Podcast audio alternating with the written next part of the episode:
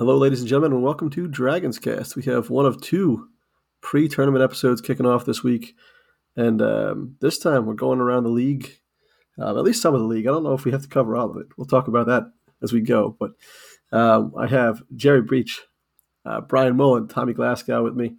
Gentlemen, how are you tonight? Great seeing you, man. Thanks for having us on again. Doing well. Happy to be here. Yeah, always a pleasure. I'm particularly happy to be here because the last I Hofstra hasn't lost since the last time I showed up here. So let's keep doing this. I gotta be honest with you, we didn't think Tommy would come back after last time he showed up here. So um, we're just snake bitten against the dragons. It's no big deal. Okay, it's not the podcast. That's good. That's good to hear. um, we're coming off of uh, we had uh, an episode last week, and it was uh, it was kind of uh, I forget what we actually titled it. it. Was pretty much hate has a home here, um, which uh, coming off of the one and three Drexel weekend that we had last weekend. This one we're coming off of a three and zero oh Dragon weekend in which all three of them were laughers um, between the women and men. So uh, really nice, comfortable weekend to have in late February. Uh, the ladies are still a game up in the standings with uh, just one to play, and that'll be a game, a key game, NCA and T, which is one of the teams that's one game behind them. So that'll be a fun one to end the season on at the deck. For them, they get the extra time off going into that one. Uh, the men uh, had the privilege of hosting the Northeastern University Huskies, um, and I kind of said that one. Well, you know, you they beat them down pretty good in Boston, and it kind of looked like one of those games uh, and you know what happens sometimes where the guys have maybe partied a little bit the night before, somebody's birthday, or whatever. The like Northeastern just showed up and, and didn't show up when we were in Boston, and I said, you know, return trip revenge game. They're going to come down here. They're going to give us a hard time. And then the first half didn't look like that. We got the halftime up about 11 or 12, and I said, man, bet you the second half, Bill Coen's got something up his sleeve. You know, here, let's, let's watch this first five minutes of the second half. And it was just the first half, again. which was actually the first game again. You know, it, they, were, they played 80 minutes, and Northeastern was there for zero of them. So, um, really weird to see from those guys, to be honest with you, in that organization. Um, kept waiting for that other shoe to drop, and it was not coming. So that gets you up to speed on the Dragons, and we'll get to a podcast with Bill Leon, Anthony later on this week. But for our present company, we've got some fun storylines as we approach the District of Columbia. Um, let's. Um, I'll, be biased. Uh, I've been told on the podcast we have not covered Yame Butler enough. Uh, he's been re- basically every third word for those of you guys who haven't been here for the last month, but he's averaged 20 a game for the month of February, and uh, turns out he's pretty good. We can't. A lot of people want to blame Zach Spiker. I mean, he didn't play at Fordham. He scored 10 points a game in, in JUCO last year. I don't know what's happening, um, bluntly, but all of a sudden, the Dragons have a, a legitimate scoring guard. Um, they have Amari Williams, who's the number one uh, plus minus guy in the league uh, for the season. Um, if you're into that, which after a full season allegedly stabilizes. So they have they have some guys. So I think one of the storylines that we're going to talk about as this goes on is going to be the Dragons because I think they're a very interesting five seed. Um, and we'll talk about whether you can win four games in five, four games in five, four days. I don't think this Dragons team can let me cut to the chase there. But I would like to talk to you guys and have the smart people talk about it. Um, well, let me open up the floor. Um, Jerry, you have the honors, as it were, representing Hofstra University. By the tiebreaker, right? Ouch. By the tiebreaker. Co-champs. Co-champs. I'm not a believer in co-champs. I, am going to give it all to Jerry. I apologize, Tommy. I'm not either. It's uh, it is it is a little weird. I'm not gonna. Uh, Hofstra's won four championships and two, two were shared, and like you know, I don't know. This year might even be weird. I don't want to go on a tangent, but this year might even be weirder than 16 when Hofstra split with Wilmington, and it, uh, the tiebreaker went all the way down to Northeastern had to beat Drexel on the last Saturday of the year, and if they didn't, the tiebreaker would have been uh, RPI the next day, which is like the NFL version of the coin flip. You ever see those NFL record and fact books? Mull knows what I'm talking about. They list all the tiebreakers. It goes like net touchdowns in all games and blah blah. So so that was weird, but this one's a little weirder because they only played once, and you know, Viva la balanced schedule, but it's lousy for Charleston and for anybody else who who who um, I think Stony Brook lost out on a tiebreaker to Northeastern, or vice versa. Sorry, because because Northeast Stony Brook beat Drexel once. I I I I, I don't like it. I wish there was a round robin, but 24 game schedule probably not happening. But all that said, I'll take the bragging rights for now, and hopefully, on, uh, in nine days, they're they're a little more sturdy. So, um, yeah, I, I just and I guess I, we probably talk about this too when we talk about the, the race next week. But it's absolutely remarkable to me that Charleston is a officially a two seed. You know, certainly coach chance, but officially a two seed, and they lost their games by five points. That blows my mind. They are five points away from a perfect league season, and they're a two seed. And that's like so. Hofstra had a hell of a finish, obviously, hell of a finishing kick, and is a really good team. But how was Charleston a two seed when when they lost one game by four and another game by one? I, I, I just that hit me today. Like Charleston, and I just looked up. Um, Eastern Washington lost by eight last night, and their perfect season. So I'm going to assume that the only other team that came close to a perfect season actually did Oral Roberts, right on the summit. They finished 18 and 0. I, how how how good is Charleston that, that that they that they lost three games and the two in the league were by five points. We know scores can be misleading, Jerry, and I got to tell you, they were dominated by one at the deck. Okay, and I got to tell you, they were dominated by four by Hofstra five days earlier. so so really, uh, you know, uh, you know, if you saw it, right, I know, but but no, it's just I just you know I just want to throw a shout out to Charleston just because uh, it's remarkable, and, and and I hope that uh, hope that Hofstra beats them in four overtimes on Tuesday night, and that Charleston gets a bid at thirty and four because it's. Can we curse it here? I forgot if we can curse here or not. Go to town, Jerry. Go to town. Bullshit that these guys are sweating out if they don't if they don't win three games next week. It's bullshit. They're going to be sweating out. It's bleep bleep bleep bleep that they may not even have to sweat out selection Sunday. I mean, I don't know. I don't I don't know where the bubble is and all that. I know it, there's a urban legend. Brian might know more about this. Uh, that VCU was wasn't even gathered on selection Sunday in eleven. Was that true, Brian? That is true. Yeah, I've heard they, that. Yeah, they felt yeah. like uh, they weren't going anywhere, or they weren't going to place at least. Yeah, it was it was clear that George Mason was going to get an at large right. bid, and right. uh, Old Dominion won the tournament, and Yep. um, everybody, you know, three bid CAA was a Twitter joke. hashtag. That's right. Hashtag. That's was reality. much simpler, much simpler times. Yeah. So, So, like- uh, yeah, they like two weeks from now, like they they're gonna be sweating out selection Sunday. Who knows? They should they, they should be in whether they win three games or if they. they should be in. I don't care if they lose. They're not gonna lose. You know, they're not gonna lose the first round. Just argument's sake. Fine, twenty eight four, They should be in. They've done everything they can do to be in, and they haven't had, haven't had a, have not had a slip up. It's crazy.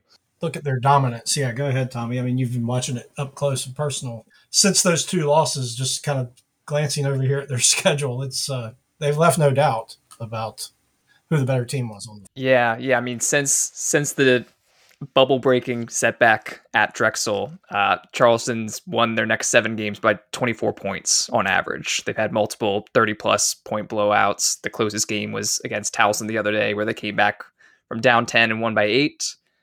I agree. I think it's BS that they even have to sweat this out, especially if they get to like say the CAA tournament semifinals or finals. To me, I mean, there's been a few we just recorded a podcast about this recently so it's all fresh in my mind i mean the thought swirling in my head and this was kind of a, an off-season question if the caa expands a year later is charleston sweating this out as much? Do you Hmm. figure their s- strength of schedule would probably be better to not have the drag of some of these newer teams? Maybe they get a second crack at hofstra get a split maybe they win the regular season title and that gives you a little bit of of leeway with the the selection committee.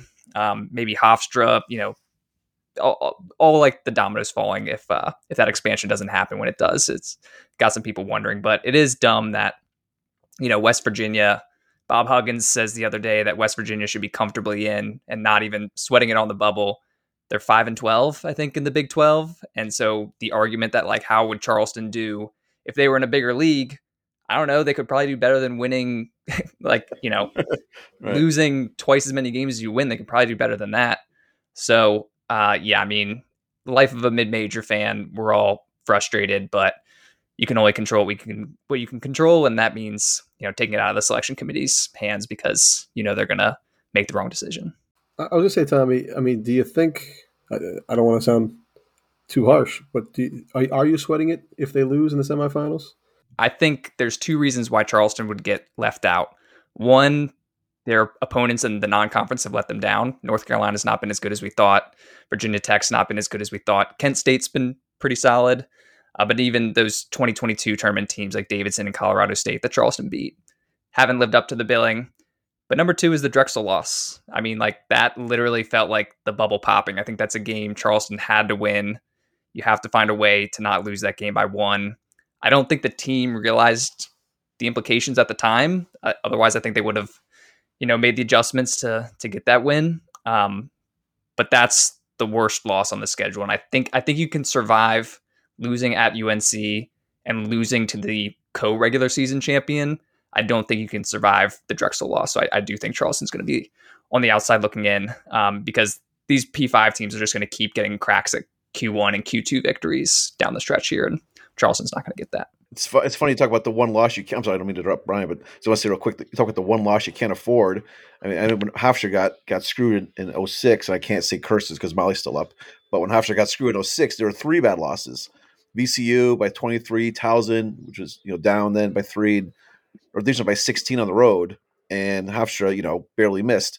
Now it's like we're talking about one loss by one point to a team that these guys are, are watching the CAA should know that Drexel is, you know, Jekyll and Hyde. They're great at home. The road's not so great.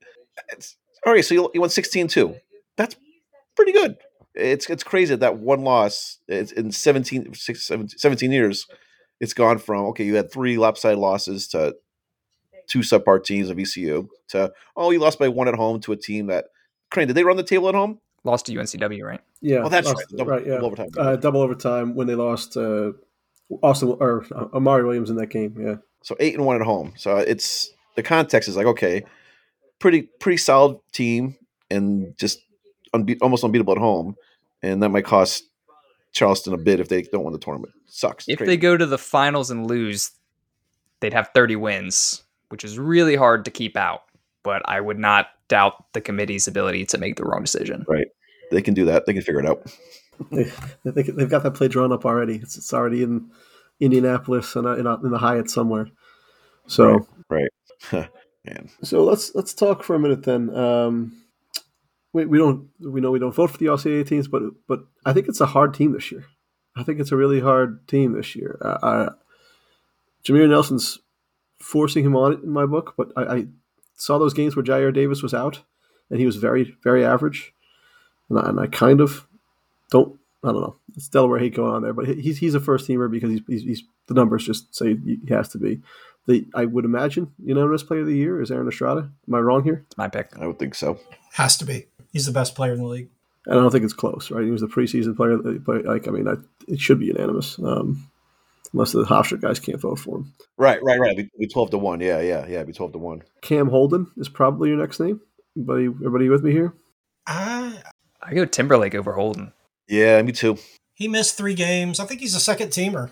Yeah, I think uh, I think he he and Timberlake both are second teamers. To be honest, I think Timberlake had some nights where he, he was unbelievable, but he also had a few nights like the night he just had here in Wilmington. And I think it all depends on when you saw him as far as the voters go. You know, he's not a guy that consistently put up 16 to 20 every night. You know, he got his average by having some 30s and some sixes or eights. And um, he's very good, but like I I can't I don't get caught up in like how many people from each team are on the team. Like Tyler Thomas had a better year. He was consistently excellent.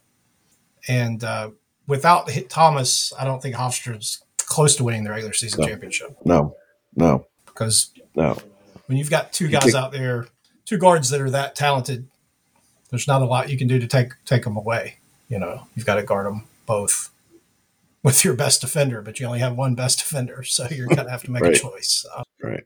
Dalton Bolon's obvious to me. I mean, I don't care what the stat sheet says with him, but to me, he's the heart and soul of the program and everything that, that team's about that won 28 games. Amari Williams is the same way. If you took him off of Drexel, huge, huge impact there. So, yeah, the Towson guys, you know, Holden missed those three games, and then Timberlake, like I said, just a little inconsistent. I- think they're more, and they they underachieved. Let's be honest; they were picked first. Every they had everybody back. Three preseason first team all conference guys, which has never happened in my recollection in the league. They finished third. Yeah, I've I've got. uh I would say uh I'd have four guys that are close to no brainers for me, and that's Estrada. This is Estrada's Player of the Year. The next three we can argue, we can good naturedly argue uh, the order. Uh, I think Tyler Thomas is first teamer. Uh, echo everything that that that Brian said, um, and they certainly would not be co-champions if he doesn't save their bacon last Saturday night against Stony Brook. So uh, Amari Williams, same thing, and I I, I feel like you got to put Dalton Bolon on there. I'm just, I'm just echoing Brian here, but I agree. And you know, I'd love to hear what Tommy has to say as a Charleston guy. But you know, 16-2, he embodies that team. It's I know that they are some better better than the parts team, but I feel like you got to put somebody from that team on there, and I just feel like that guy is the perfect embodiment of what they've been able to do this year. I'm pleasantly surprised you both have him. I agree. I think someone from Charleston has to be on there, and we had this debate a, a few episodes ago. Like, who would you put on there? Because really, there's nine guys who have about equal, you know, weight on how how this team goes. But uh, yeah, Dalton Bowen's his his personality is you know reflected in that entire team, and he's the coach on the floor. And inserting him this year versus not having him last year has you know done a, a 180 on the season. So yeah, I, I, have him on there. I have Amari Williams on there. Estrada's my player of the year. I think last time I was on here, I was hating on Jameer Nelson Jr. a little bit, but I think you know them nudging up to the sixth seed, and like Crane said, I mean his numbers are you know hard to hard to push away. Um, I like the Thomas pick. I had Timberlake as like my first teamer, um, but there's to me there's like one or two open slots that could go a, a couple different ways. What do you think, Crane? Yeah, I felt like there's a lot of fringy guys, fr- fringy guys this year, right? I mean, there's there's kind of that, that the clear number one. Usually, you've, I feel like you usually have four or five guys that are clear, absolute number one. Um, you know, I think I, will take Dalton Mullen. I agree with you guys, but I don't think he's a clear number one, right? Like uh, you know, um, so it's it's interesting with that that top of the second team, bottom of the first is to me fairly going to be fairly interchangeable. Um, but um, I, am we'll take. I mean, Amari certainly deserves to be up there. I, I think it's he's been a frustrating guy at times to watch as a Drexel fan because you only want him to do everything all the time, forever, and there are some times where he's human. Um, so it's uh yeah. I mean, they're the they're so defensively reliant on him, as Jerry well saw at, at Hofstra. Um, you know, our, our, guard defense is kind of uh, well, we expect you to get by us, but he's underneath you know. So yeah, he'll take care of it, right? We got a bouncer. I got a guy for that. So um, yeah, that's that's that's neat. Um, yeah, it's it's a it's, all right. So I think that puts us in a decent place. Um, no one from the new schools, huh? No one from your Hamptons, your Stony Brooks, your Monmouths. Brian threw out a good name middle of the year, right? I know you liked uh, at A and T, uh, Cam Woods. Cam Woods, he's good. He's good he hit the wall a little bit. You know, people figured out that like we can't let this guy score thirty if we want to win, and um, you know, he high, pretty high energy guy. I think just the, the wear and tear of the season kind of caught up with him a little bit at some point. point, and but he, you know, he's certainly he's dangerous. He's the kind of guy in this tournament that'll you know wouldn't surprise any of us. I don't think if he went off for 30 one night and beat someone that they weren't supposed to, or at least scared them very, very. Yeah, he's a sophomore who led the league in field goal attempts. That, that kind of tells you a lot. They were they were riding riding high on him. Right. The uh the my, my guy for that like uh not a first teamer but could could have a heck of a week next week is Tyler Stephenson-Moore, who didn't play against Hofstra in game one, and Hofstra never trailed, and they he was couldn't miss until the last four minutes of game two, uh, when they put Dubar on him you know that that guy. You know, we talked about this last time. If Stony Brook, you know, had a little better health, they'd be a lot better. you know, that's a team that just took blow after blow after blow. Um, so what I saw of Stephenson-Moore when I saw him, yes, did he beat? I'm not being a wise guy here. Crane, did he hit the shot to beat Drexel? Yeah, yeah, yeah, yeah. I saw that game on SNY up here, and uh, that, that's a little nugget. We should talk about TV deals, shouldn't we? um, Might slide that in. Just, yeah, Hofstra just got one. We'll talk about that in a minute if you want. Um, and then against Hofstra, seen some more last week was just phenomenal. Had no answer for him until Dubar said, "All right, I'll take care of him," and uh, held him a scoreless last four minutes, and Hofstra held on.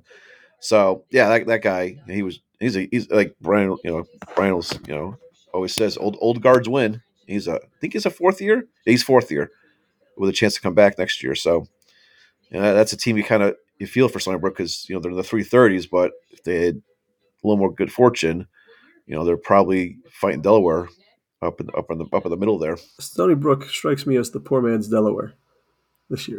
well, there you go. That's I mean, what I said. They would, yeah. yeah. I mean, they, they, had misfortune, but you know they have they had two big dogs, um, you know, who, who, can do something, and, and the rest of the supporting cast is just not able to be supportive. Yeah, and and, and they're six foot ten and seven foot guys just shoot threes all the time. um, I was talking to uh, one of their one of their radio guys is a is a fellow stringer at at uh, hockey at Islander games, and he's like, they're going crazy. Like, they're six ten and seven feet. We got no inside game. he's, like, he's like, why are you shooting threes? So yeah, they're kind of you know they got the, the great guard, and then kind of like you said, the other pieces aren't there yet. That's a job. I wonder. You know, there'll be some some interesting coaching carousel discussion as we yeah. as we end the season here. That's what I'd wonder about. Yeah, there seems to be some buzz. Seems to be some buzz there, doesn't there? Um, but Jerry, since you alluded to it, and since it's our favorite topic, um, I, I, heard through the grapevine uh, there was a s- small notification put out that the uh, FloSports has been renewed for eight figures over four years. Uh, don't all cheer at once. Um, I'm getting my own unique take on this because uh, MLS just went on an Apple TV deal, and we actually had a really good setup for MLS here in Philadelphia, uh, where our local cable station had it, and YouTube TV doesn't carry that station. So within the viewing area, they were allowed to stream the games on the website for last year. So you could either see it by stream, you can see it there, and then if you travel the country, ESPN Plus at the games. Um, so one way or the other, you had coverage. Doesn't matter where you were, you could see it. You could see it in a package you probably already had with ESPN Plus. If the you know Apple comes in, takes over, and uh, they've actually they've I one thing I got upset about is all of the games are at night now, um, by and large.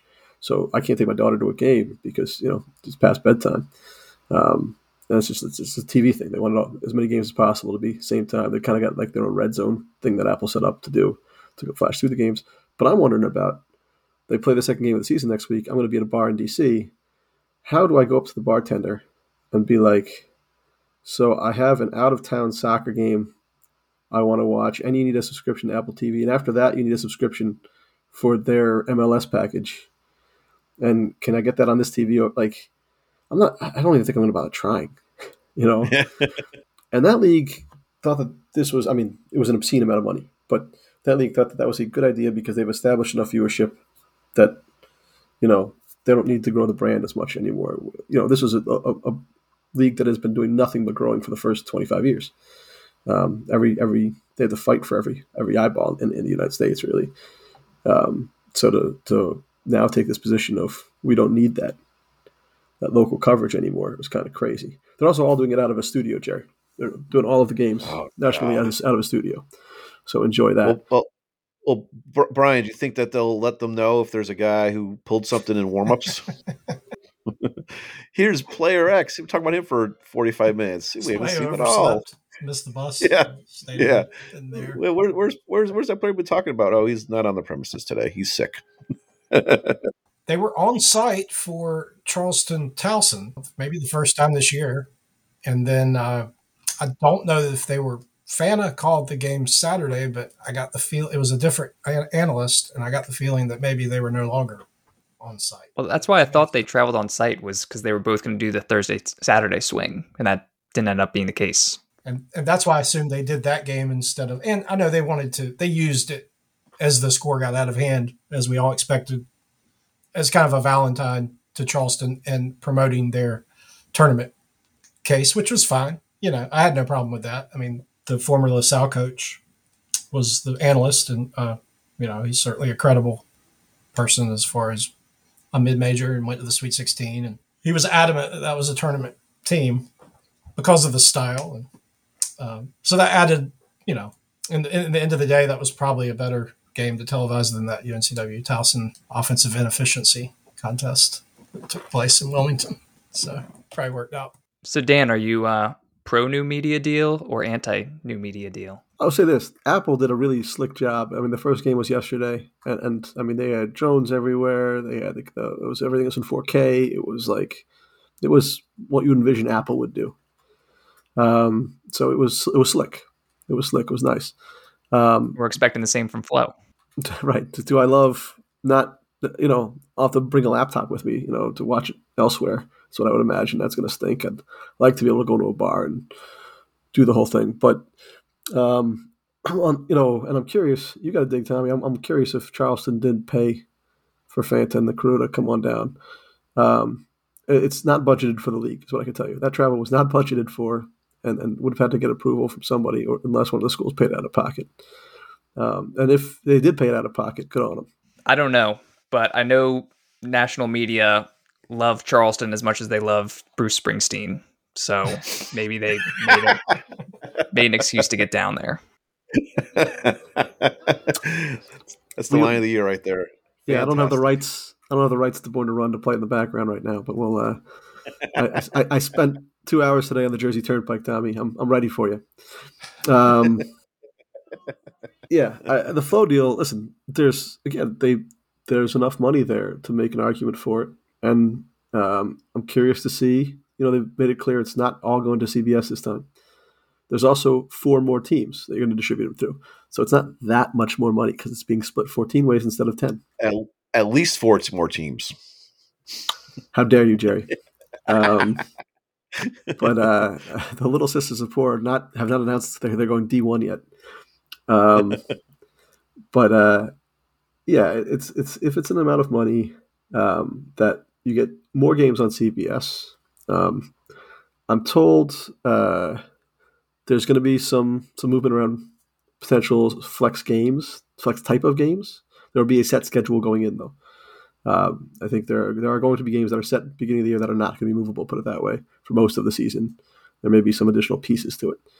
Um, so I don't love that. um, I think I think you you we we've said it, Tommy. You were leading the the flag on this one, but they, they have to flex some of these games. I mean, these games were awful this year, just awful to have on TV and represent the league. Um, so that, that not getting fixed bugs me a lot. Um, the fact that it's flow, then they're going to charge customers and not get eyeballs bugs me a lot. Obviously, as, as brands, you know. What's interesting for me is that most of the league is, and Jerry, you can speak to this. You know, has has gone, especially in the northern elements, to the regional sports networks, and that's where I look at it.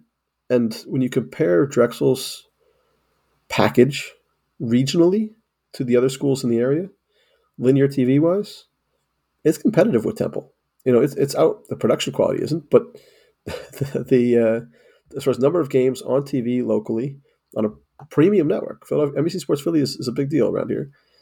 Um, it's got the Sixers. You know, it, it's. Um, I'm fairly happy on a regional basis with where we are and getting on national TV three or four times a year. You're not going to have with ESPN. Does anybody see it on CBS Sports Network? I don't know.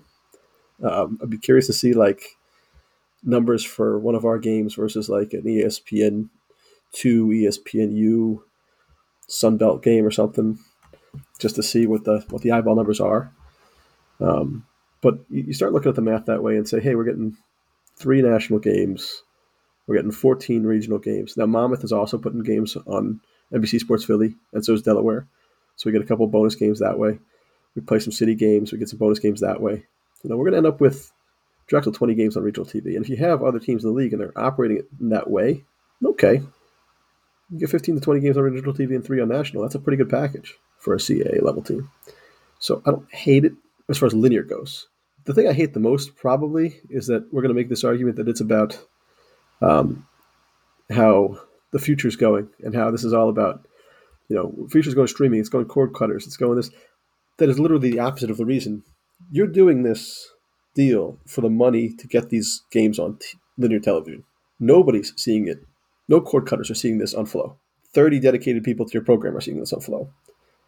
No additional, like, you're doing this for the old school television. If you wanted to be cord cutters, you'd be on ESPN Plus. So the bullshit lines from the conference are kind of what bugs me um, more than anything else because we know how they're talking and where they're talking from, and it bugs me because we're not stupid. Um, but I don't hate the deal. How about that? that, that that's high praise from Crane. I don't know why we expected anything different. Yeah. You know, given like you know, there's obviously some new additions to the league, but I don't think any one team was pushing for anything different. Like they all want to maintain their regional television. flexibility, which is only going to be possible with Flow. Um, yeah, I'm, I'm with you, Dan. Um, you know, I, Flow is going to cut the biggest check, and it, it's probably just as simple as that. Um, I would not have hated an Apple TV deal or an Amazon Prime deal for less money had it been out there because there's more overlap with sports fans on those platforms than on Flow. Like I know Dan, you have a buddy on the podcast who watches like racing or riding or, or whatever on on Flo, but uh, most people there's no like Flo is niche audiences, and those niche audiences aren't checking out other niche content. So, yeah, I, I wish um, they would have gone with a different provider, but Flo provides the flexibility and the financial incentive to, to partner with them. So I wasn't surprised when it was just a renewal at a larger price to accommodate the the extra teams. I don't know what the future of regional sports networks is. Like we see Bally is belly up and headed toward bankruptcy that whole like business seems like it's on its way out. I, think eventually we'll see a, a future where teams just skip out on regional networks and just provide their content over the top via streaming. Um, that's kind of what's happening here in DC. Monumental Sports, which owns the Wizards and the Caps, they bought out NBC Sports Washington, and now it's you know they're just going to you know provide everything in house. And the LA Clippers are doing the same thing with like you know their streaming stuff.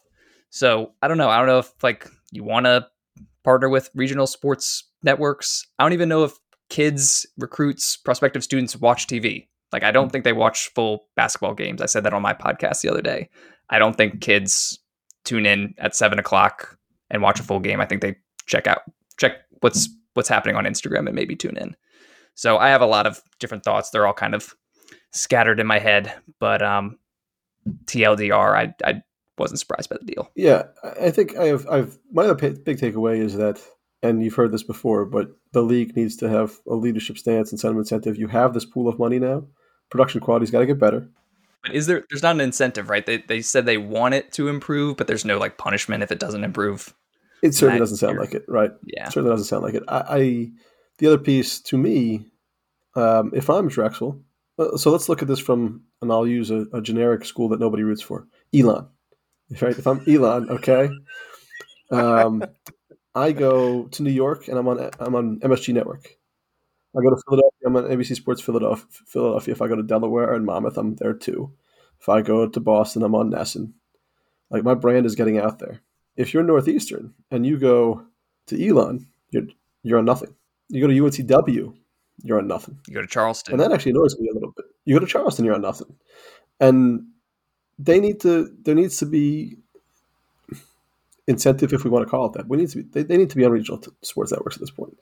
You know, at this point, Drexel's paying for Elon's exposure, um, and and it's not happening vice versa. So either Elon needs to pay Drexel some money for that exposure, you know, or they need to have have something set up regionally.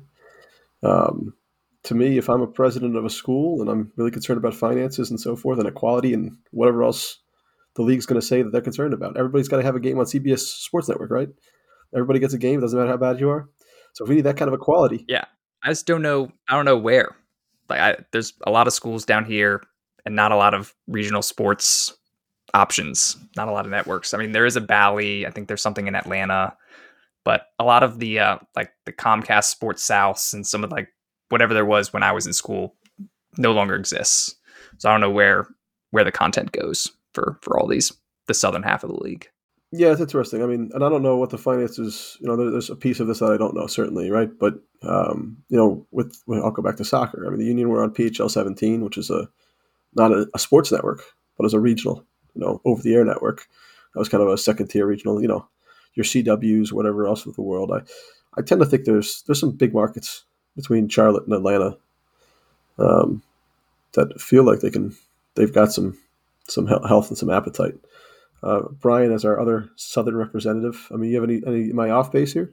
No, I mean Tommy hit the nail on the head. A lot of the regional networks have have gone away. Uh, I live in I mean I live in North Carolina and can't even get the Charlotte Hornets games wow. on any type of regional wow. sports network. Jeez. And uh, the Time Warner Spectrum, whatever, has been in a battle with uh, MASN for like 20, 20 plus years because we technically should be getting the Nationals game. Not only do we not get the Nationals games, like when the Dodgers, I've got the package and can't watch the Dodgers when they play the Nationals. I do. I love that you're blacked out North Carolina. I do. That's yeah. Yeah, yeah. It's North Carolina's a, a mess, and now we have what three, four, four members of the CAA.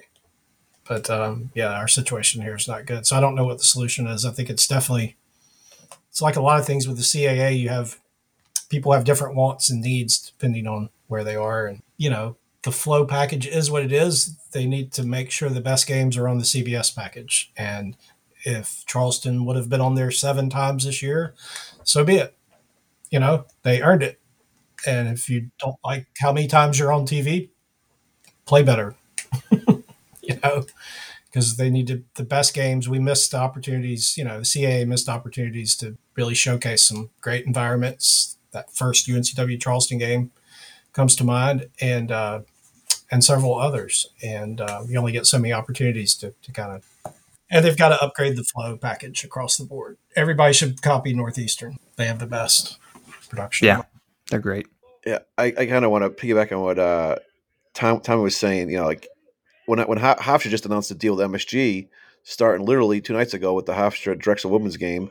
Uh, th- thanks for handing us the loss on that one, Crane. Got off to a, got off to a slow start there, but um, yeah, and I I thought you know uh, my first thought was this was a big deal because because I'm old and I still have cable. But you know, in the '90s, um, you know, Hofstra football paid to have its games on Sports Channel, which is the precursor to Fox Sports New York, which is the precursor to I think MSG. You know, all the corporate mumbo jumbo, um, and that felt like a big deal back then because you know, and they and they played their games on Friday nights when back then it was only high school games on Friday nights. So like you watching surfing the net. Oh, or surfing the channels. Oh, there's Hofstra football, and they drew pretty well back then. Um, and I, and like so, my first instinct was like, this is a you know this is this is key for Hofstra. This is a big deal. This will draw some eyeballs, but I don't know if it will.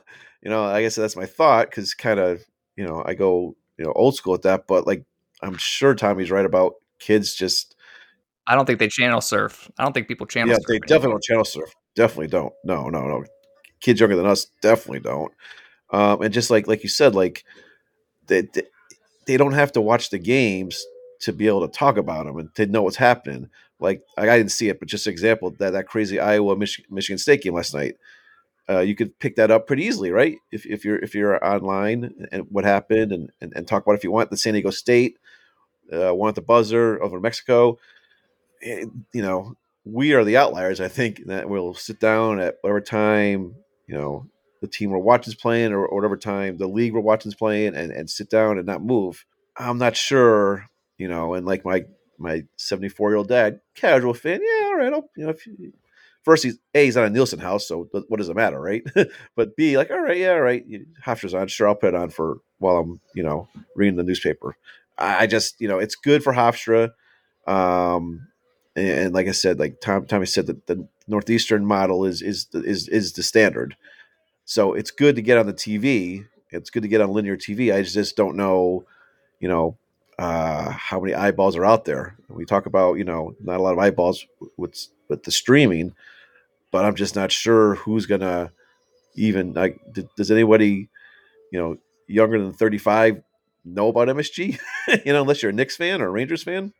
I will. I, I will know. say, given when you do have a team that's popping off one year like Charleston is this year, there is a lot of frustration from fans who want to buy in and you know couldn't get a ticket and they're like, "How do I watch the games?" And it's like, "Oh, well, it's on FloSports, and they're all they're out already. They're like, "Oh, I guess I can't watch it." So, yeah, I mean, I wish they were on regional TV in Charleston, but there's like I said, there's not really an option. Well, Wilmington used to do produce in house about three or four games a year that would be on the local NBC affiliate.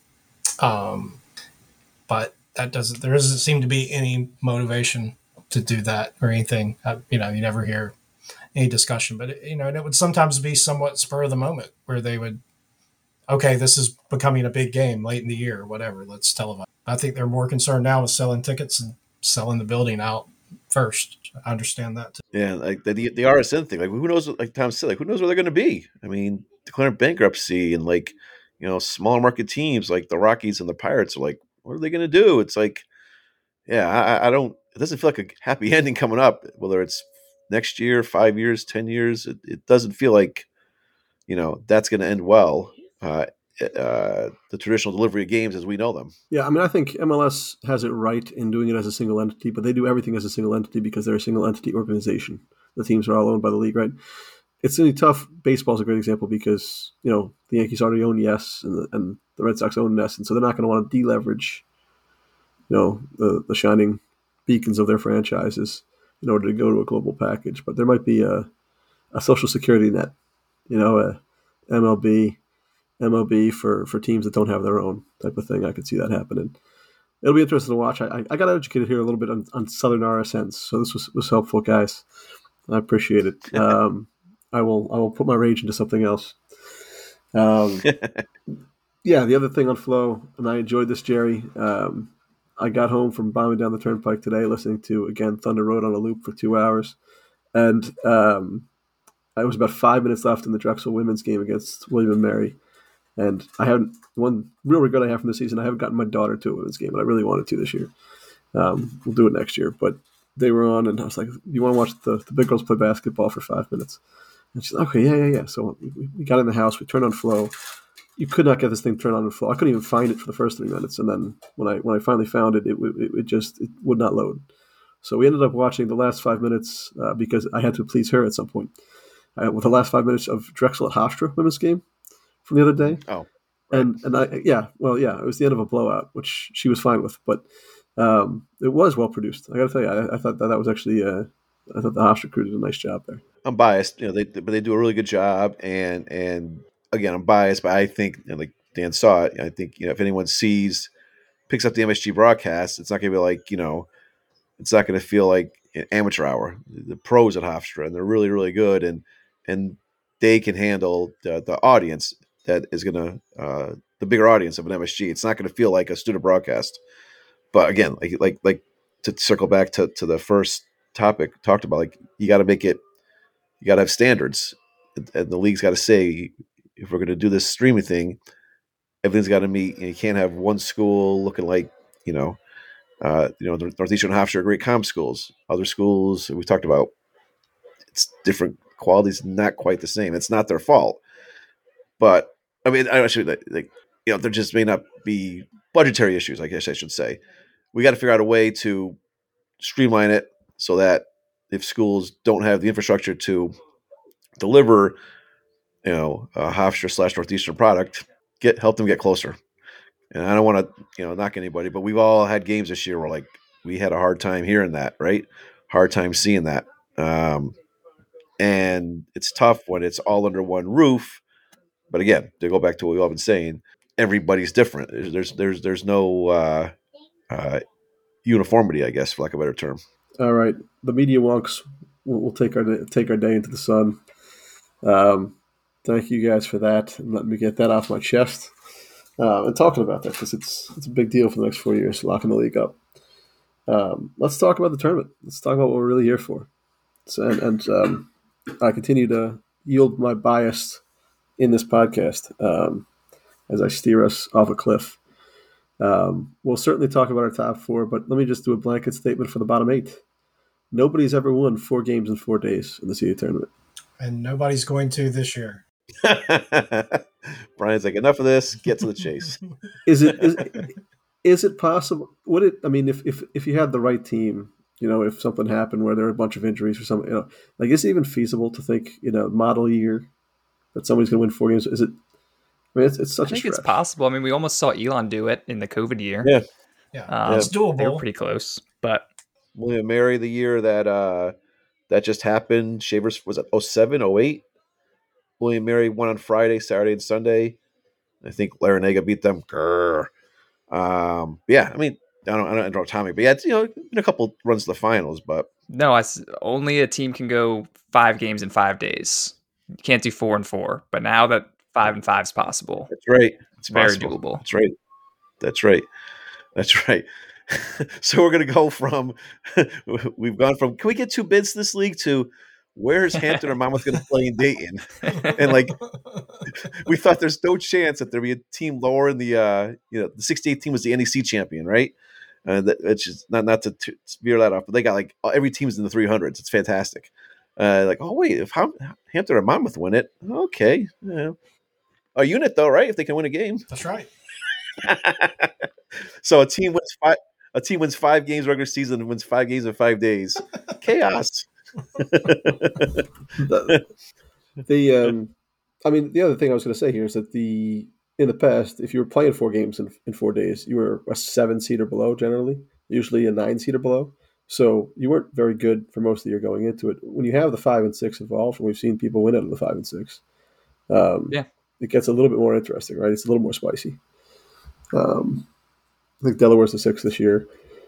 Um, yeah, I'll I'll take that. And then you know Drexel's, I think, a bit of a unique and interesting case here uh, because Drexel is Amari Williams going down in the UNCW game away from being the four.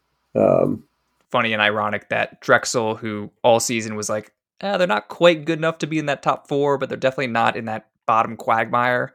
And now there's like a nice visual representation. There, you're like that little nub with like the in the bracket with the 14-15 game leading into it. So it's just it's fitting that you know Right. Drexel has their own Right. little spot in between the buys and the the quagmire. it's such a unique story, and, and then and then you have they didn't play that final Saturday. Right, I was gonna So- say that that's perfect. They stood up. They stood up. They stood stood to themselves this weekend, right? And then, like Tom said, I didn't think about that. Yeah, they get their own little spot in the bracket. Hi, we're Drexel. We're we're not quite there, but we're definitely not down there. And We're just kind of here.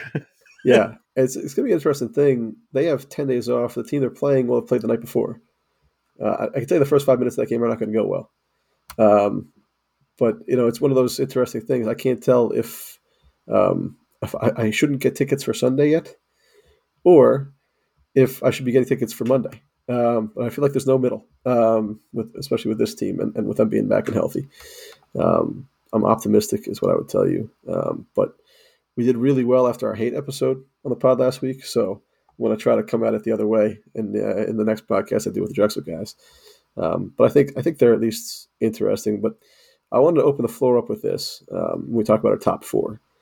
Um, I, I had a call out of the blue from someone I consider a really smart guy the other day, Jerry Earmuffs, um, and and I said uh, we, we had this whole call. We went for a little bit. Uh, bled into a work meeting. Don't tell anybody. Um, and uh, right, right, right before he was going to hang up, I said, "Hey, hang on. Who you got? You got to tell me, Charleston or Hofstra." And he said, "Wait a second. What? I think you mean Charleston or Towson." But now they play in the semifinals potentially. So Now they're playing the semifinals. It's uh, yeah. I mean that that one side of the bracket just feels way heavier than the other to me. Yeah, thanks a lot, UNC Wilmington. It was a fantastic Yeah, collapse. I was rooting for it. Yeah. Um, so I'll turn it over to Brian. I'll put the I'll put the 'cause he, he's he's more of a neutral party here, but um, you know, uh, when you look at you want to rank your top three contenders, we'll say I think we all can agree that Wilmington is probably fourth. Uh, I Brian, if you've got your top three, who do you like? Oh, disagreement already. I'm trying to avoid recency bias, but I'm having a hard. I'm going to have a hard time this week as I think about this tournament, unseeing the end of the UNCW Towson game, Hmm. and I think a healthy Drexel with Williams and the emergence of Butler with a few games under his belt. That was really the biggest concern I've had with that Drexel team all year was like, who's the guard that can go get some points? Well, they have that guy now. I think he's proven that he could be that guy in the tournament. And um, you know, Drexel, the payback option there. So I think Drexel and Hofstra play in the top bracket. I think they're playing in the semifinals. The the bottom seems extremely chalky. I mean, I don't think there's any question that Charleston's going to beat Stony Brook or A and T. I think Delaware is going to be as healthy as they've been all season when they play Towson. Uh, I think they'll have their full roster as it is with two borderline first teamish all league guys on and some guys who clipped the nets the year before and a coach who who led them there. So I think Delaware Towson in the 8:30 slot on Sunday night is uh, potentially a very interesting game that could kind of muddle up the bracket a little bit. Um, but, but I'll just be stunned if we don't get. The, I mean, Charleston and Hofstra dominated the league. They've been the best two teams all year. They're the best two offensive teams. They're the best two defensive teams. I'll just be surprised if they can't figure out a way to get to Tuesday night. I like the way you think. I will subscribe to your newsletter. uh, I, I have a a quirky, uh, you know, a little Ollie quirky drop here for you guys. Uh, I looked this up uh, today, uh, a little before we got on air. So Hofstra this year in league play only had 13 wins by double digits, seven by 20 points, at least 20 points, and then two by at least 30 points. Charleston had 13 wins by double digits, seven by 20 points, three wow. by 30 points, and last night. So I guess you guys are the favorites. But so that, I, I, did a little bit of, of number crunching um, and just looked at some of the best teams, you know, in, in recent memory. I think probably uh, Mason 10 11 was probably the best team, uh, you know, top top 50 team both on both forms, right? Right, Brian? Yeah. Top 50 team, both both ends of the floor. And Mason that year had 12 wins by double digits in, in the league, in the league only, I should say, and and six by at least 20 points. And again, that comes to the CAA was better back then. So is what Mason did more impressive? You know, Hofstra and Charleston, you know, they they they this is as we talked about plenty of times, this has been an unusual year for the league and kind of new teams coming in, some old standbys really scuffling. But uh, so that that like I said, there might be you know, I, I could do a little bit. I looked up Drexel in twelve was eight double digit eight double digit wins, three by twenty plus points, one by thirty. VCU was six double digits, four by twenty. So I think Hofstra Charleston, uh, you know, or certainly uh, it, it's uh, I don't know right word, but it's it's been an impressive level of dominance that they've shown. Um, so yes, yeah, so we, we look at stats like that. Like it's hard to envision anything other than one two for all the marbles, and would hopefully be a great game on Tuesday night. But you know, Drexel, you know, Hofstra should be okay in the one eight nine game. Uh, this could end up cold takes exposed. I sure hope not. But you know, Drexel, or or you know, and you know, talk about recency bias, like like Brian was saying, Wilmington just had a handful of games like that this year where they just everything just went ice cold. They were tied with Hofstra at the half and lost by 24. You know, they scored two points in 12 minutes last night in the game, 11 minutes. I kind of like Drexel in that game uh, if they get past 12 13, which Dan, they will. You'll be fine. You should buy tickets for Sunday. Don't worry about it. Um, but yeah, Drexel with a guard, with a shooting guard, a scoring guard, with Williams, you know, being Williams down there. Uh, you know, Warren Williams has been great down the stretch for Hofstra, but Amari is, you know, he, he's he's the closest thing we've seen to the Commodore since Nathan Knight. He's a remarkable player. So you know that's that's a real if if Hofstra Drexel gets to Monday, you know, uh, you know that that's not a sure thing for for for for Hofstra by any stretch. And like like Brian was saying, you know, the Charleston bracket. Um, well, you know, again, if Towson Towson could lose a week from right now, it could be down 15 points the second half, or they could, you know, be that team like Delaware last year, where the expectations weren't met, but for three or four days they get hot, and but I, I, you know, especially how well they played against Charleston for a little while on Thursday night, and how well they played against them up there uh, in the opener. You know, you, you can, I can see um, potholes for the favorites, but you know, the easiest, uh, the most obvious, uh, you know, straight, you know, Occam's razor, one versus two. you know, so um, I, I, and I, and I hope it's I hope it's that way for obviously because you know Hofstra guy, but two historically good teams. You know, like Brian said, top two offense, top two defense, the first sixteen and two tie in league history. Let's hope that the two best teams get to Tuesday night, and and uh, and, and, and see who has a better forty minutes to get to, to get the auto bid, with the loser getting the uh, at large bid. You know, the fact that they only played once with this goofy, unbalanced schedule too just yeah. would add even more intrigue to that game, right? Because um, right. Uh, yeah, Towson does remind me a little bit of Delaware last year. Veteran team that was picked to win the league that underachieved in the regular season, mostly because they didn't defend night in and night out. That maybe decides for three days, like, okay, this is it. We got to play some defense. If we play some defense, we have a chance. But yeah, the league deserves it deserves that chalk on Tuesday on CBS Sports Network. Yeah, The time you're gonna pick, you're picking somebody against Hofstra, right? You're picking Charleston to get picked off in the uh on Sunday afternoon. Charleston versus Elon. We That's we right. got we got the draw we wanted in the quarters. We didn't want to face Delaware there because you know something weird happens and Davis and Nelson combine for 50 points and you're going home early. Uh, and they played us tough in Charleston, but UNCW couldn't get it done. We were all rooting for the Seahawks the other day uh, because we dominated them in the last time. Uh, but Towson's had our number in both games this year and probably should have won the first game in Baltimore if Charles Thompson makes his free throws down the stretch. Um, but I, I had said the whole time, you know, whether it's Hofstra or Charleston, whoever, you got to go through two of those top four, presumably, to win a championship. And yeah, we wanted UNCW and we get Towson. Um, but yeah, what what Beach and Brian both said about Towson kind of flipping the screw, turning the page and being like, hey, forget about us underachieving in the regular season and having that same mentality that Delaware did last year is really scary. Plus, you know, maybe some signs of a home court advantage if Towson fans, you know, have one last one last little road trip in them. Um, but I do think I'd rather be on the other side of the bracket, um, even with you know having lost to both Hofstra and Drexel. But that that side seems a little bit easier to get to the finals. Yeah, and like, and if it ends up being if if Drexel wins in the five twelve and then uh, wins the five four, you know that that's a classic example, right, of a team playing a third game in three days, where maybe they're ahead at the half of that second half, right, the last ten minutes, maybe the Hofstra if Hofstra can get out of that one eight nine, you know, rest Estrada and Thomas for five minutes down the stretch. That's one of those games you start to see. We saw it with Drexel versus Elon in the championship game uh, a couple years ago. That that second half, just they were out.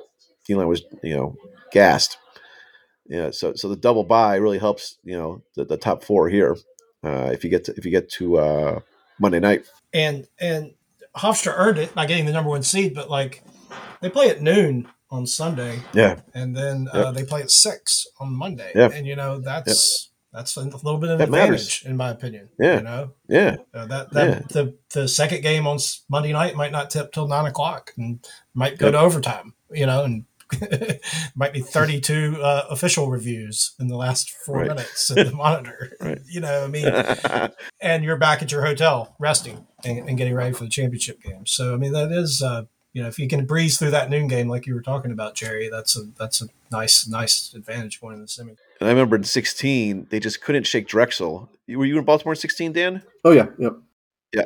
Couldn't just couldn't shake Drexel. I don't think they ever trailed, but just you know stayed with eight and twelve, and Juan'ya played forty, and the starting five played thirty-eight to forty. And does that matter? You know, does that matter? And then the William Mary Classic the next night uh, afternoon, and then you know they're up twelve or thirteen on Wilmington, and just faded in the second half. And you know if they can get to you know be up by twenty with five to go, sit Estrada, sit Thomas, and and just finish out you know that eight nine game. Uh, hopefully that pays benefits on on uh, Monday, Tuesday, and Wednesday. Uh, Monday, Tuesday. Well, that's where roster construction kind of favors Charleston, doesn't it? Just because they've got so much, Yeah. you know, nobody's playing thirty minutes a game. Um, Yeah.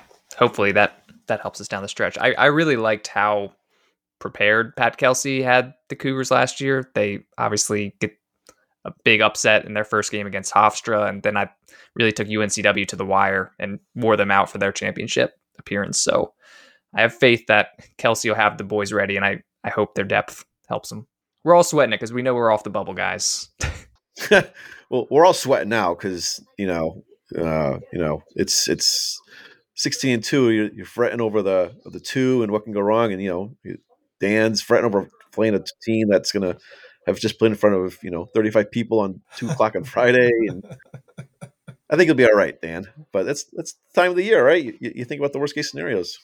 We've Yeah, lost to both of them, Jerry. We have lost to both of them. It's But this is closer to well, you better play Hampton there because it's closer to, to Philly. If you play Monmouth, you're closer to uh, closer to a road game. Then then they might be screwed. like none of these going to be sellouts. The, the other thing I looked at, I mean, UNCW usually travels pretty well. I expect to see, you know, a decent Charles, presence. Charles, Charles, Charleston's going to travel well, right, Tom? yeah, I think well, people know it's a special season. They're gonna, I think they're gonna try to make the trip. I was going to ask you about the time. So, because as I say, William and Mary, if they beat Elon, they'll have some people there on Sunday for for William and Mary Hofstra. Hofstra's the one seed. They'll bring some folks. You know, like that first session feels like uh, you know Drexel will bring a bus or something. Like it's not gonna be empty. It's not gonna be full, but it ain't gonna be empty. That first session. That second session. I mean, Towson didn't bring people when they were the one seed in Baltimore. I know, I know. I mean, they're not going to bring anybody. Delaware Northeastern may literally bring double digits between them. Um, you know, like ten. And when I say double digits, I don't mean ninety. I mean ten. Yeah. Um, you know, Stony Brook. I don't know. I don't know NCAA Yeah. at all, so I couldn't tell you. But like Charleston feels like the only folks who might. I mean, that could be really empty. Those those night sessions, like really empty. Practice facility empty. Yeah, the uh, it's 2020, uh, William Mary drew really well, and then Elon stunned them on Sunday night, and the next night it was Hofstra, Delaware, with not a lot of Delaware fans and decent amount of Hofstra fans, and then Northeastern Elon, which was shout out to our buddy Brodsky. I mean, that was about it. I mean, it was Mike and a handful of his friends, and man, that place was just empty. And then the next night it was decent, you know, more Hofstra than Northeastern because obviously Hofstra's Hofstra's a uh, easy easy enough to stomach drive down 95 on a Monday afternoon or Tuesday afternoon. But yeah, yeah, it, it, it's you know you got to be hoping if you're the league for myriad reasons, but Charleston Hofstra, that probably you'd fill up you'd fill up you'd fill up the the uh, entertainment sports complex because Charleston's going to travel great, and you know Hofstra did okay two three years ago, and I think you know you know talk about special season, chance to do it again. Hopefully this time go dancing. Oh God, don't don't get me going. Don't you don't want to talk about the things I've been thinking about could go wrong. if the, the the spy balloons, right? But um, yeah, I, I think you know Char- one two. Charleston's going to travel great from day one. Hofstra, you know, generally speaking, that that base that base will come down if we get that far. You guys, you guys on Amtrak have no excuse. Drexel, Hofstra, uh, Towson. You know that's that's an easy trip into DC Union Station. Oh, I know, I know, but you know, a whole other topic is you know pro sports up here and getting people to like the the smaller college sports, right, Crane? Yeah, yeah, right. I mean, that is the thing, right? Y- The best place for college sports right now is a double A baseball town. 100%, 100% agree with it. Um, but uh, I will tell you, I, I- I plan on taking the Amtrak, and I love it, and it's, it's just an easy trip. So, um, no, I'm, I still love it being in DC, and I think it's for alumni basis still a a really good place to be. If if you're a school and you make the championship there, you have a rich alumni base in Washington. You can you, you could pull a, a few hundred in for a championship game. I think for a chance to be on the floor, you know, after after the whistle you know blows so or the buzzer sounds so yeah i mean it's it's, it's a good tournament good location uh, just a lot of these games just don't have any juice because of the newcomers and, and, and we don't have the rivalries and, and, and whatever whatever the case might be but We have Uh, seven teams that are in the th- seven teams that are in the three hundreds. That has a little bit to do with it. I mean, that's the Yeah. sad Yeah. reality. 100%. Like, if we had four of those teams in the two fifty to two hundred range, um, you would say, okay, you know, that's team that team's dangerous. But like you said, the fifth seed Drexel lost to the twelve and the thirteen. So um, on a neutral floor, uh, anything is possible. I guess. That's i'd have to check two we might have lost the 11 and 10 too don't worry we've beaten the 1 and 2 so or the 2 and 3 yeah, it's a There weird team uh, I'm wondering, from a Drexel perspective, what ten days off will mean in that third. You know, if, if they were to make that third game, it's it's going to help them out a little bit. And the Yame Butler thing's interesting because uh, not only not only does he score twenty a game, he did it playing out of position to the point. He played point guard for the month of February, guys. He had three assists in the month of February. So Checking. He was Yeah. pointing pointing toward the basket. Right, I'm going there. I'm going Yeah. there. he was down. Uh, he assisted himself on missed shots, getting his own rebound and putting it in more often than he assisted his teammates. Right. Putting the ball off the backboard and So it'll be interesting if they get Justin Moore back and have a legit point guard along with you know, uh, yeah. I mean, I have I have dreams, but I, I also have seen. I mean, they're banged up. They're banged up, and I think multiple games, in multiple days is not good. So we'll see how healthy they this, arrive. this, this, this doesn't feel like a four and four days year. I mean, the, the top two teams are really good. You know, the, the three and four seeds. The rest you just aren't that good. Yeah, Yeah, well, Wilmington was great for a while, then they kind of hit the skids. Towson could be like we have talked about a thousand times this podcast. Maybe they lose Sunday. Maybe they win. You know, it just doesn't feel like this is a year where, uh, you know, two teams are going to shake loose from the top four and kind of open a path for the team playing on Sunday. yeah. Towson, Tommy, you talked about getting the draw that you didn't want. Towson got the draw that nobody wanted, right? They got, I mean, maybe, maybe, maybe Wilmington too, but I think Towson got it worse with with Delaware, then Charleston, Yeah. then probably. I mean, that's it's a tough road. It's a tough, tough road for Pat Skerry. Yeah. Um, but they've got the seniors. They've got the seniors. They've they've got the guys who, you know, for me, uh, Towson. I don't know if it's an effort thing, but when, when they all show up, they're they're nobody wants to play them.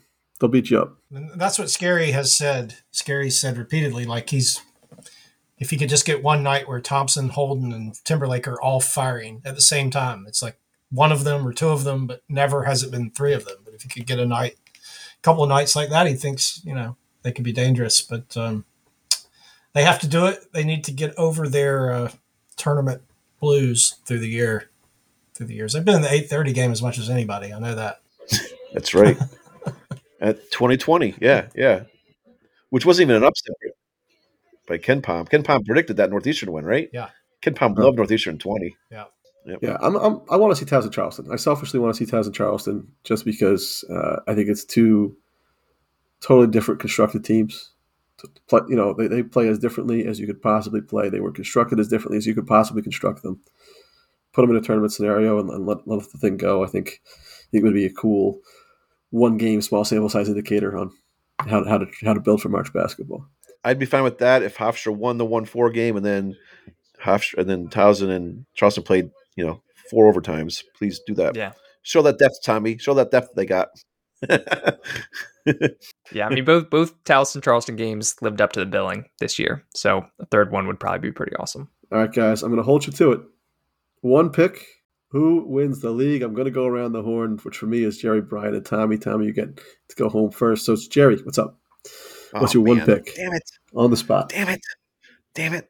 I knew, I knew this was coming. This is like high school. I knew I was getting called up to speak and I just still stunk. um, I really like this is a tough one. I, I really like Hofstra's uh, draw. You know, I like it better than Charleston's draw in terms of getting a Tuesday night.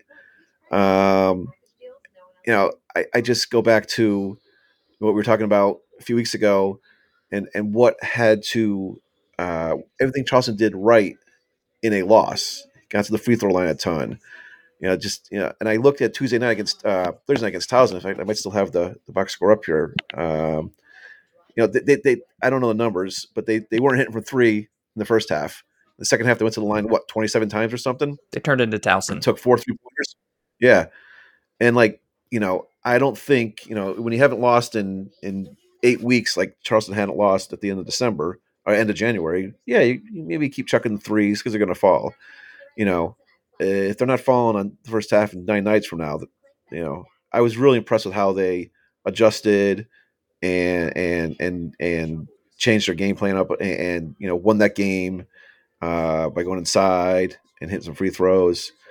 And you know, I, I just I think we all hope that you know if Charleston loses, that they'll get an at, an at large bid, but I don't think any of us believe it, right? And I just feel like you know that you know really just such such an impressively well put together team. And so is Hofstra. I just feel like that'd be you know even talking to you know some fellow Hofstra fans like yeah that just feels like you know we get to Tuesday night and just gets our heart ripped out of our chests like uh like uh Bart's babysitter, right, Tommy? You don't need this, do you?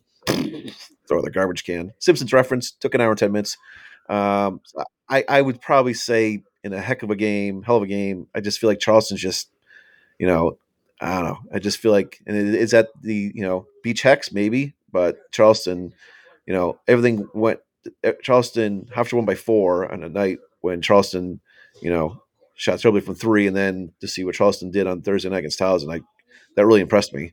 And I just kind of feel like you know, and then again, we're talking like you know for those guys, third game in three days. I'm going Charleston over Hofstra in an instant classic in uh, Tuesday night. All right, Brian. I've gone back and forth just thinking about it the last couple of weeks. Really, uh, I love guards. I've made that clear. I think Hofstra's guards are better than Charleston's guards, like on the surface. But um, I just don't.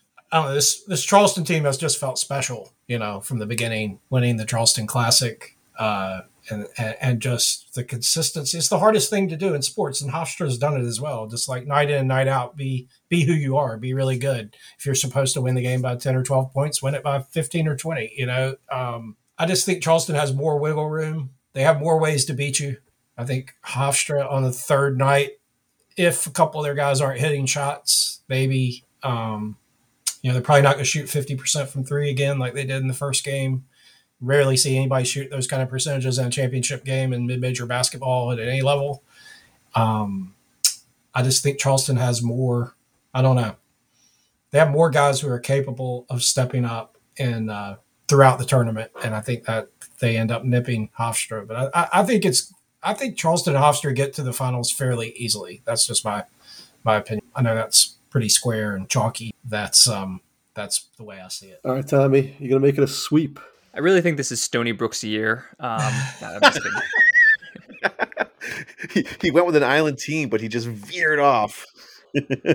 no, you you guys know where I'm going. Um, obviously, I'm biased, but I would love to see these guys who, who came to Charleston with a chip on their shoulder. These D2, D3, NAIA, JUCO, international kids. I think there's so many fun storylines, and they all came to Charleston to to accomplish this. And I would love to see them cut down the nets. So, rooting for my Cougs. That's my pick.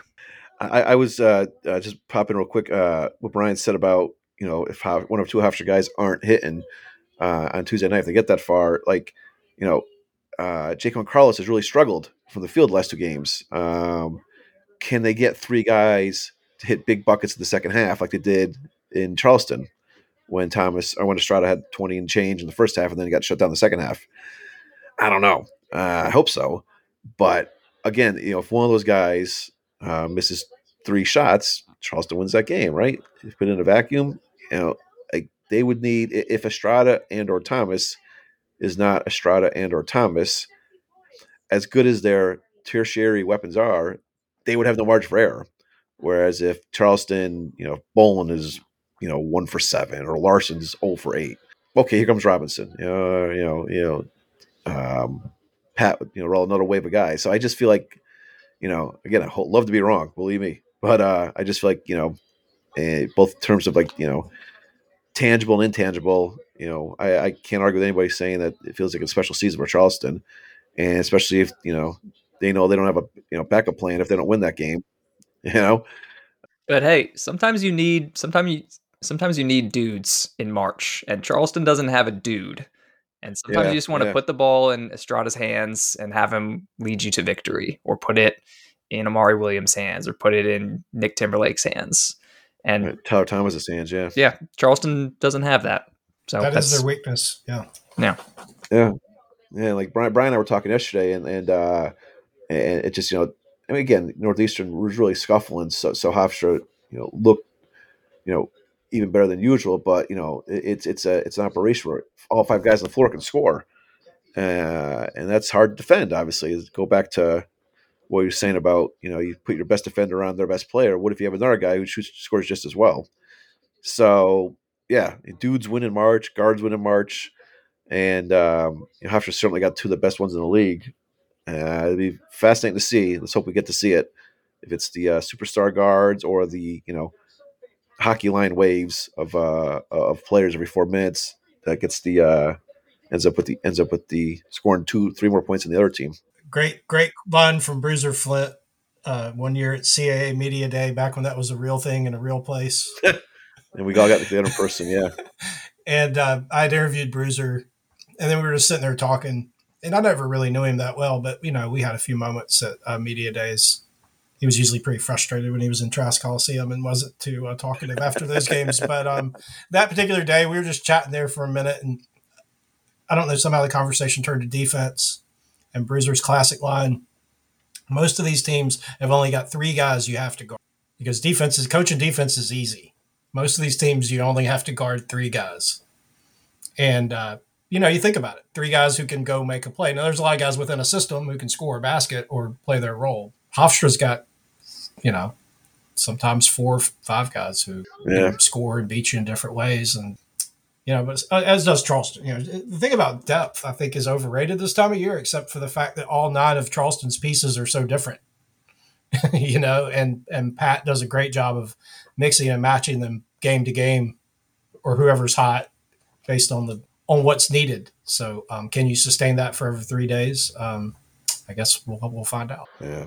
Like our buddy Mike Litos always said, depth is overrated, but maybe, maybe not next week. You know, when you got, like you said, you got nine guys who there's not a lot of drop off. It's pretty good to have.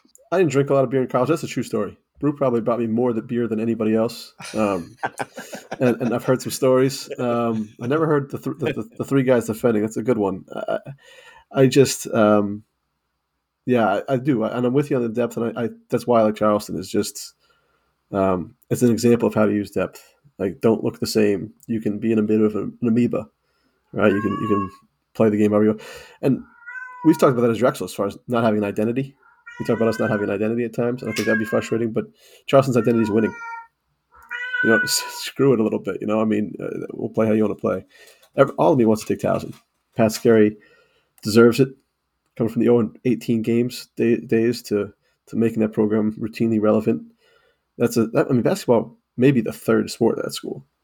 You know, I mean, behind lacrosse and football. I mean, he's got no support. Like I said, I mean, they were one seed in Baltimore, nobody came. Um, I mean, it, he's made a program where there really shouldn't be one. Um, and the state gave him a stadium. That's nice. But I feel for Pat. This is a tough draw. Um, yeah, I, I, won't take him. I won't take him against Charleston. I don't think that's a good good setup for them. But yeah, Hofstra's Hofstra's a tough out for me too. I, I actually I like them because uh, Aaron Estrada. That's why I like him. That's why you, you you have a unanimous player of the year. How do you not? You know, um, yeah, I, I, do. I think that they could really pull it off. Um, Drexel, I actually think is, is if they started their the starting lineup, they're, they're going to start the tournament, assuming Justin Moore is eligible, you know, able to return. Um, I think that they would have probably finished second or third in the league. Like this is a good team right now, guys. Um, and I don't say that easily. Um, but you know they'll lose to Hampton, so you don't got to worry about. It. Um, so yeah, uh, this team is really good. Crane, we're going to lose to Hampton. It's it's. I don't like teams that. That's the other thing. I don't like teams that underperform. Drexel has at times a season definitely underperformed. Um, Towson has underperformed. Um, you know where they should be. Um, UNC Wilmington to me has underperformed um, where I expected them to be in conference play, and that leaves me with Charleston and Hofstra. I, everywhere I go, I keep coming back to Charleston and Hofstra. I, I, really hope. I think you're all right. I really hope that's it, and I think it, that that's a hell of a ball game. Um, I'll, I'll go with Charleston, but good shake, good showcase for the league if they get it. Great showcase in the league, so they're gonna have to get that off of CBS Sports Network somehow. Put it back on Flo. I think both now of those teams circle. could win a game in the tournament. You know, yes, uh, in, in, their own way, uh, they both have the they check the boxes of what you would nobody would want to face Charleston's style, and nobody would want to try to figure out how to guard Thomas and Estrada. You know, we've seen mid-major teams with two guards that just keep filling it up, and that's how you get a 12 over a 5 or 13 or 4 13 yeah. over a 4 whatever i'll go a step yeah. further brian i think i think i've always said when you have teams that are really unique stylistically in the tournament think about the old vcus i always think about syracuse who somehow or another gets in the tournament every year whether we like whether they deserve it or not right um, if if they if you you don't want to play them on short rest, you don't want to play those teams. You don't want to play those teams on the back half of the weekend. You, know, you want to play them with four days to prepare. If Charleston Charleston's one of those teams, if Charleston wins a game, they can win 2 mm-hmm. because it's going to suck to prepare for them on short rest. And, and they're going to play that way in a tournament setting when a lot of teams become more half court oriented and deliberate. It's just not in their DNA. You know, they're going to come forty minutes of a crash in the glass. And yeah, that's another thing. Kelsey, I, I get to give him credit in an era where a lot of coaches have pulled back on offensive rebounds because they're so afraid of giving up transition points. They want to make sure everybody's back. He's like, uh, no, I'm crashing harder with more guys. Yeah. and good luck. Yeah. Stop it. Yep. Yep.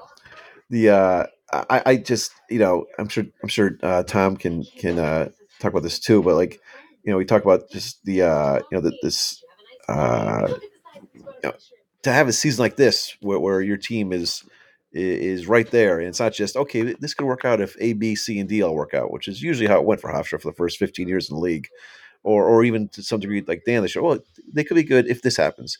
Like it, it's spe- it's special to have a year like this, and you know certainly a one versus two, someone's going to go home brokenhearted, but you know it, it feels like you know these teams, and damn it, these fans deserve to see those teams on Tuesday night and to have the season to try to hopefully, you know, uh, you know, uh, enjoy the moment uh, to get there and to understand we may not see this again 16 and 2 versus 16 and 2.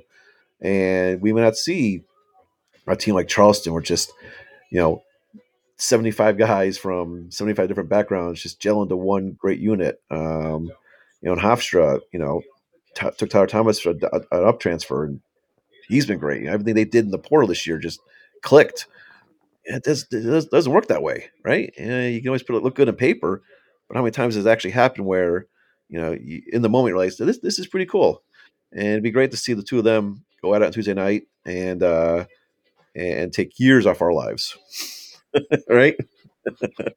yeah, well, we're all setting ourselves up to appreciate the season in its totality, even if it comes to an abrupt and unfortunate end. It's been a, a, good year, and yeah, like I said, I hope they get to cut down the nets, but doesn't if they don't, that doesn't you know wipe away everything they did this year.